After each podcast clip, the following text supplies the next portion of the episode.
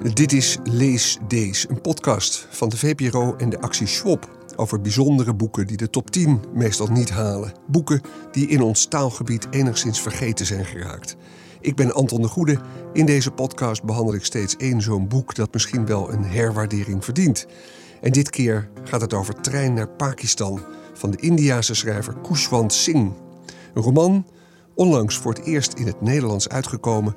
Die speelt tijdens de opdeling van het Brits-Indische Rijk in 1947. De opdeling in India en Pakistan. Een waanzinnige periode die misschien wel aan veel Europeanen voorbij is gegaan, omdat het direct na de Tweede Wereldoorlog was. En India toen ook wel heel erg ver weg. Voor deze podcast sprak ik met drie liefhebbers over dit boek, geschreven in 1956, dat ons terugvoert naar een broeierige zomer. De zomer van 1947 was anders dan andere Indiase zomers. Zelfs het weer in India voelde dat jaar anders aan. Het was warmer dan gebruikelijk en droger en stoffiger. En de zomer duurde langer. De mensen begonnen te zeggen dat God hen strafte voor hun zonde. En sommigen hadden alle reden zich zondig te voelen. Het gaat hier over een dorpje, het boek, Manomachra, waar mensen eeuwenlang heel vredig naast elkaar hebben geleefd. Hindoes, Sikhs, moslims. En plotseling in enkele weken, in 1947, op het moment dat India wordt gesticht en dat Pakistan wordt gesticht, binnen enkele dagen ontaart zo'n dorpje in een slagveld. En denkt iedereen, ho ik ben een hindoe, uh, jij bent een moslim, uh, hier is de grens, jij bent nu uh, een vijand. Caspar Lukkerhof over trein naar Pakistan. Lukkerhof is historicus, kenner van India, publiceerde erover. En als redacteur van uitgeverij Hollands Diep bedacht hij dat Train to Pakistan een Nederlandse vertaling verdiende. Die er nu dus is. Aangewakkerd door berichten over de voorgenomen deling van het land in een Hindoeïstisch India en een Islamitisch Pakistan, waren er de zomer daarvoor rellen uitgebroken in Calcutta. En binnen een paar maanden was het dodental opgelopen tot enkele duizenden. Moslims zeiden dat de Hindoes de moorden hadden beraamd en ermee waren begonnen, en volgens de Hindoes hadden de moslims het gedaan. In feite werd er door beide partijen gemoord. Beide schoten, staken met messen en speren en sloegen met knuppels. Beide martelden. Beide verkrachten. Ja, dat heeft me eigenlijk heel erg aangegrepen. Dat heeft me ook heel erg uh, doen denken over kan zoiets ook hier gebeuren? Hè? Dat in korte tijd uh, uh, groepen zo tegen elkaar worden opgezet van, van bovenaf. Daarom... Geef daar eens antwoord op. Nou, ik denk dat dit boek heel erg laat zien wat de gevaren zijn uh, van, van xenofobie. Van op het moment dat politici heel erg praten over wij tegen hen en wie in welke groep zit. Het laat ook heel duidelijk zien wat er praktisch kan, kan gebeuren.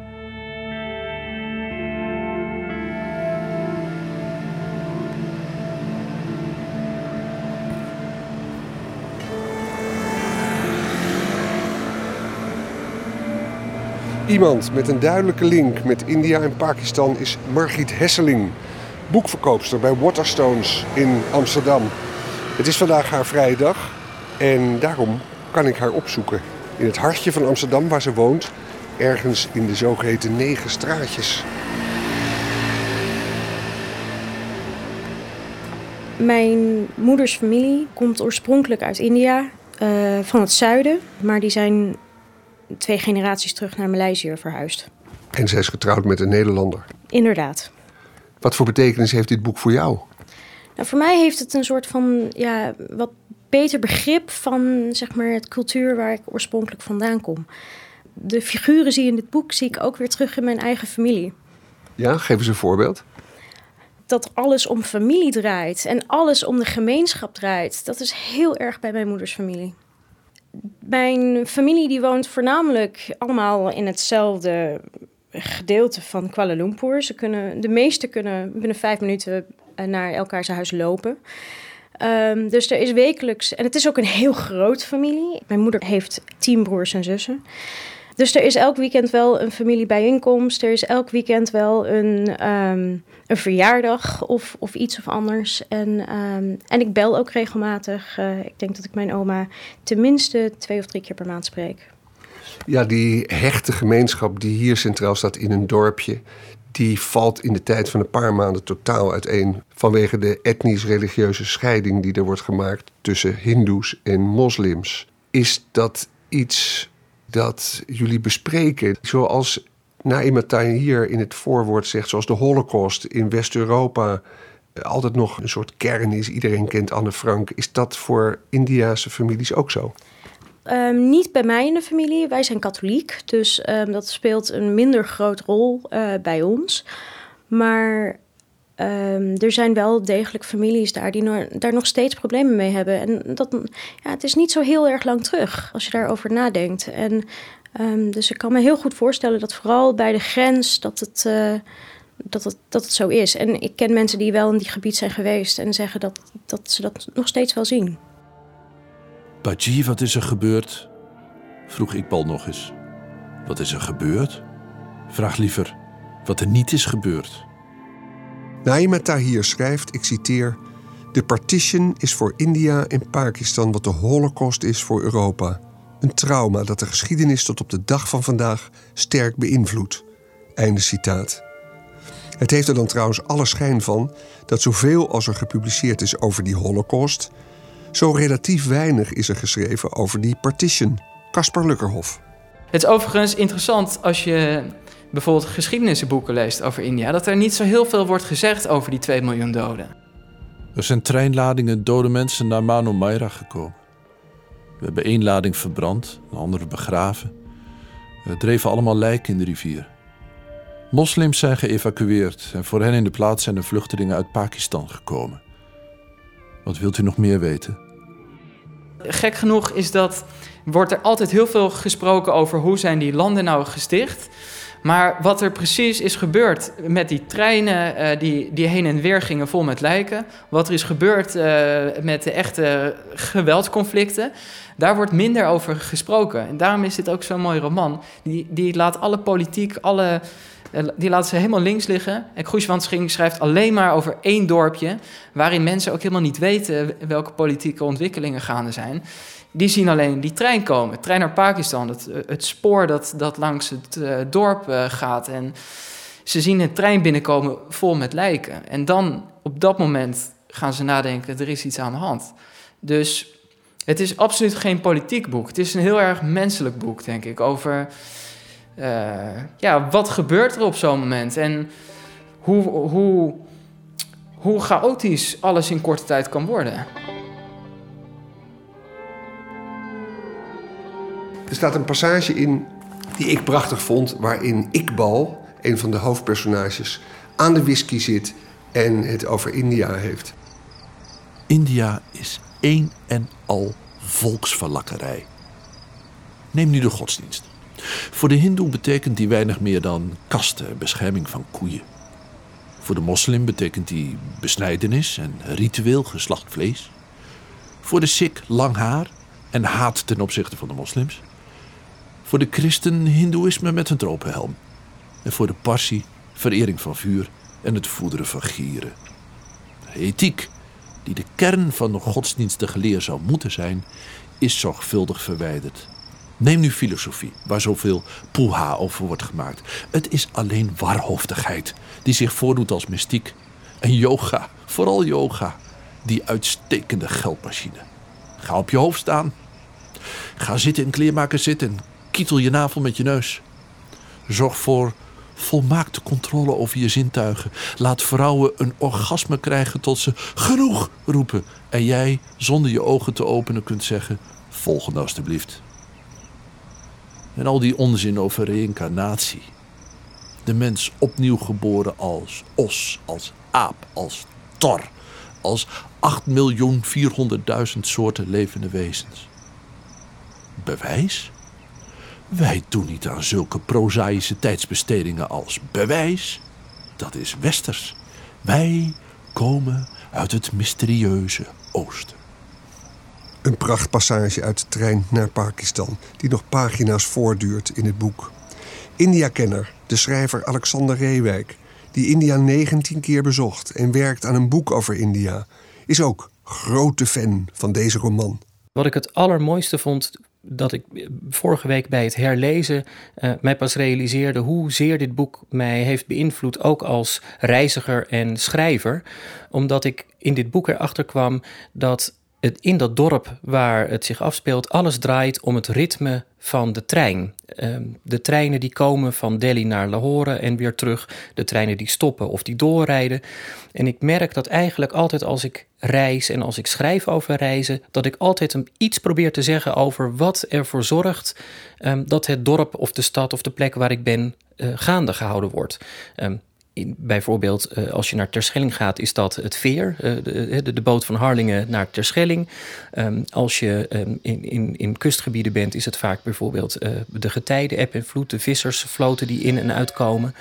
En inderdaad, in dit boek um, gaat het allemaal om het ritme van de trein. Het gaat allemaal om de, de, de, de, de timetables van, van de treinen. Luister, zei hij. Daar is de goederentrein. De anderen hielden op met lachen. Ze luisterden allemaal in stilte naar de naderende trein. Hij kwam ratelend tot stilstand en de wagons kreunden en kraakten.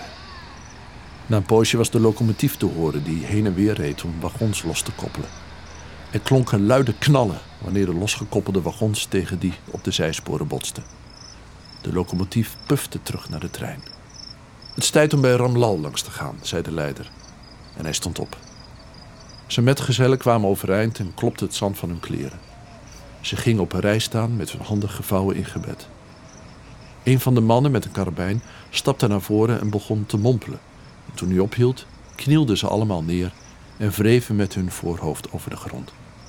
Daarna stonden ze op en sloegen de losse uiteinden van hun tulband over hun gezicht. Alleen hun ogen waren onbedekt. De locomotief gaf twee lange fluitsignalen en de trein reed weg in de richting van de brug.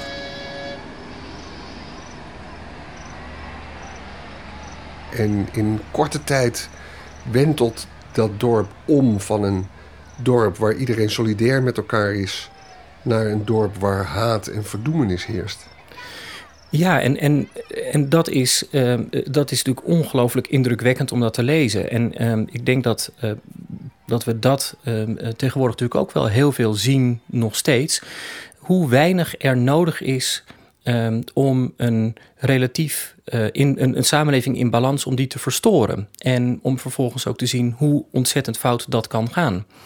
Uh, en in India, in die periode, is, zijn dat natuurlijk kolossale uh, omwentelingen. Um, de Britten die India verlaten, het land, um, het, het Indiase subcontinent, dat wordt opgedeeld in Pakistan en een Oost-Pakistan, wat nu Bangladesh is, en India.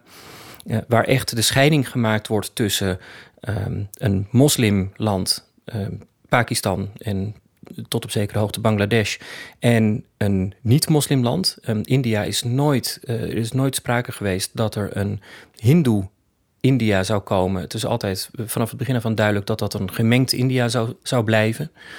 Uh, maar die, die spanningen, uh, die zijn natuurlijk heel goed voelbaar. En je merkt inderdaad dat zodra de spanningen ook op dat dorp slaan, dat dat, dat, dat uh, zijn invloed heeft op de, op de, op de bevolking.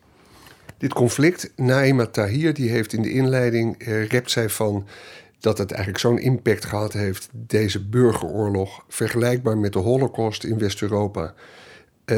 Wat is daar in het huidige India nog van merkbaar?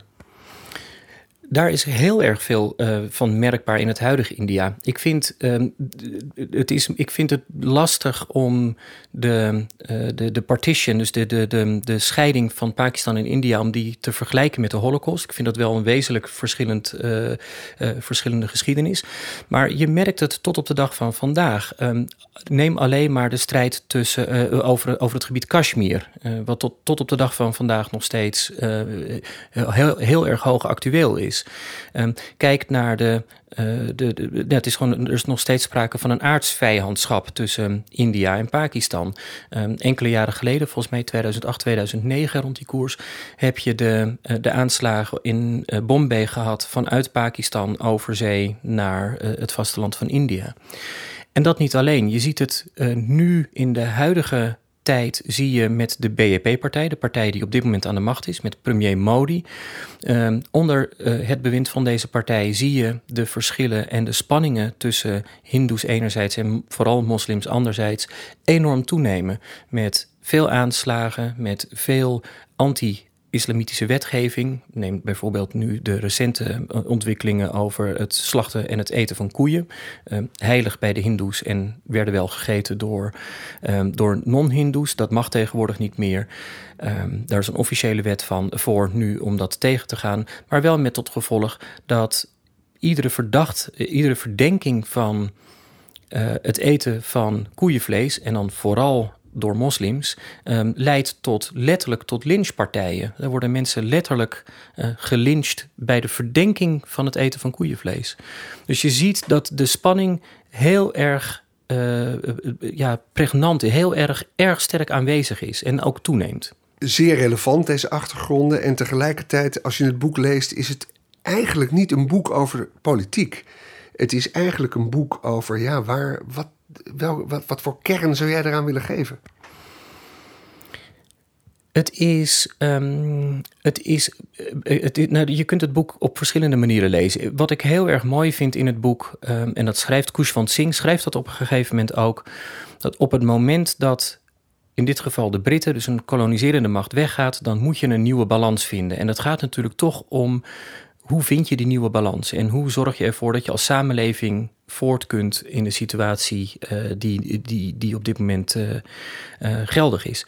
Um, dat is één. En ten tweede zou je natuurlijk ook kunnen zeggen dat dit een boek van ultieme liefde is. Hè? Het, het, einde van het boek, ik zal het niet al te veel verklappen, maar is zo mooi en zo uh, uh, ontroerend. Um, dat, dat je ook zou kunnen zeggen dat het natuurlijk een, een ultiem boek is over hoe liefde, de, de, hoe, hoe, je voor de liefde alles kunt, uh, kunt opofferen en kunt, um, kunt doen. Jij bent meerdere keren eigenlijk zeer frequent in India geweest. De auteur Kushwant Singh is niet meer onder ons. Hij is een aantal jaar geleden overleden. Hij is stok oud geworden. Je hebt hem nooit ontmoet. Helaas niet. Hij is 99 geworden, 2014 overleden. En ik heb hem helaas niet ontmoet. Ik heb wel heel veel van zijn werk gelezen. Ik vind zijn werk heel goed. Um, hij heeft hele heldere essays geschreven over, um, over de politieke situatie van hedendaags India. Um, hij heeft een aantal prachtige romans geschreven, onder andere uh, bijvoorbeeld Delhi, een novel, een fantastisch boek over, over de stad Delhi. hij is een belangrijk politicus geweest. En eigenlijk larger than life. Hij, hij omspant eigenlijk de hele moderne India's geschiedenis tot nu toe. Uh, van, van 47 vanaf de onafhankelijkheid tot 2014. En hij is tot heel erg lang erg actief gebleven. Dus ik heb hem wat dat betreft gevolgd en helaas niet ontmoet. En het is heerlijk om hem te ontdekken, want hij is zo atypisch India's. India zou je associëren met dikke boeken, veel mystiek, veel personages. En dit is eigenlijk glashelder, bijna ja, dat is nu raar om te zeggen, maar bijna alsof het in Amerika verschenen is. Ja, het is. Nou, kijk, wat ik het leuke vind, um, en dat vind ik het mooie van Schwab, is dat dit soort titels um, uh, weer een nieuw uh, podium krijgen om, uh, om uitgegeven te worden, om gelezen te worden. En zoals uh, Kushwant Singh's um, Train to Pakistan, Trein naar Pakistan, heb je nog heel veel titels in India die wij gewoon hier niet kennen. En India is natuurlijk een kolossaal land waar veel geschreven wordt. Zowel erover door mensen als Rushdie of Naipaul en dergelijke. Maar natuurlijk ook door mensen zoals Kushwant Singh of bijvoorbeeld Erka Narayan. Die fantastische boeken heeft geschreven over het dorpse leven in Zuid-India. Buitengewoon goed leesbaar. En dus ik denk dat er uiteindelijk... Dat, dat vooral juist door de opening is om dit soort boeken weer te herontdekken. We hoorden Casper Lukkerhof, Margriet Hesseling en tot slot Alexander Reewijk over Trein naar Pakistan. De roman van Kushwant Singh, die zo lang na verschijnen nu vertaald is in het Nederlands en wel bij uitgeverij Hollands Diep in een vertaling van Ankie Blommestein. Met dank aan Matthijs Deen, die de fragmenten las, Berry Kamer, Alexandra Koch, Eva van Meerten, Randy Vermeulen en de collega's van het programma Nooit meer slapen. Tot zover deze editie van Lees Dees, een VPRO-podcast die aanhaakt bij de actie Schwab. Schwab is een initiatief van het Nederlands Letterenfonds met maandelijks aandacht voor steeds één literaire vertaling die extra aandacht verdient en waarover presentaties, discussies en leesclubs worden georganiseerd. Reageren op deze podcast kan. Adres leesdees.vpro.nl. We streven bij deze podcast naar een maandelijkse frequentie. Door je te abonneren op Leesdees, wat overigens geheel gratis is, krijg je toekomstige afleveringen vanzelf onder ogen. Meer informatie is te vinden op vpro.nl/slash leesdees. Maar deze podcast is natuurlijk ook vindbaar in iTunes en Stitcher. Volgende keer gaat het hier over de roman De Fixer van Bernard Mullumet.